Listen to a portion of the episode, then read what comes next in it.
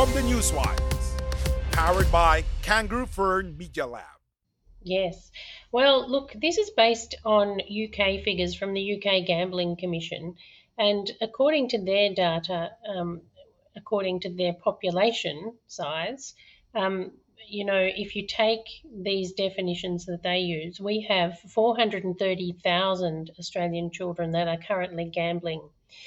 Um, about 1% of that 430,000 um, are children that are uh, really at high risk and who have um, really problematic patterns of gambling. Um, it also means that about almost 40,000 Australian children are at risk, according to the defini- definition of the UK Gambling Commission.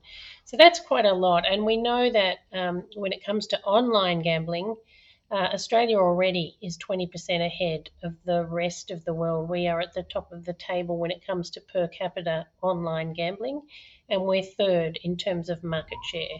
So they're, they're pretty big figures.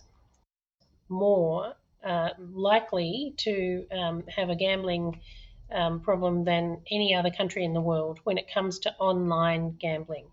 Um, so we know that per capita gaming expenditure, so that's per person expenditure on gambling um, in Australia is $332 a person.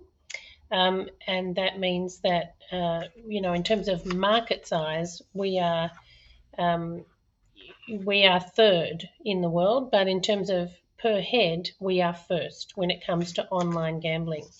Um, and so we are second only to um, the UK and United States when it comes to market share, and we're leading the pack in terms of per capita gambling.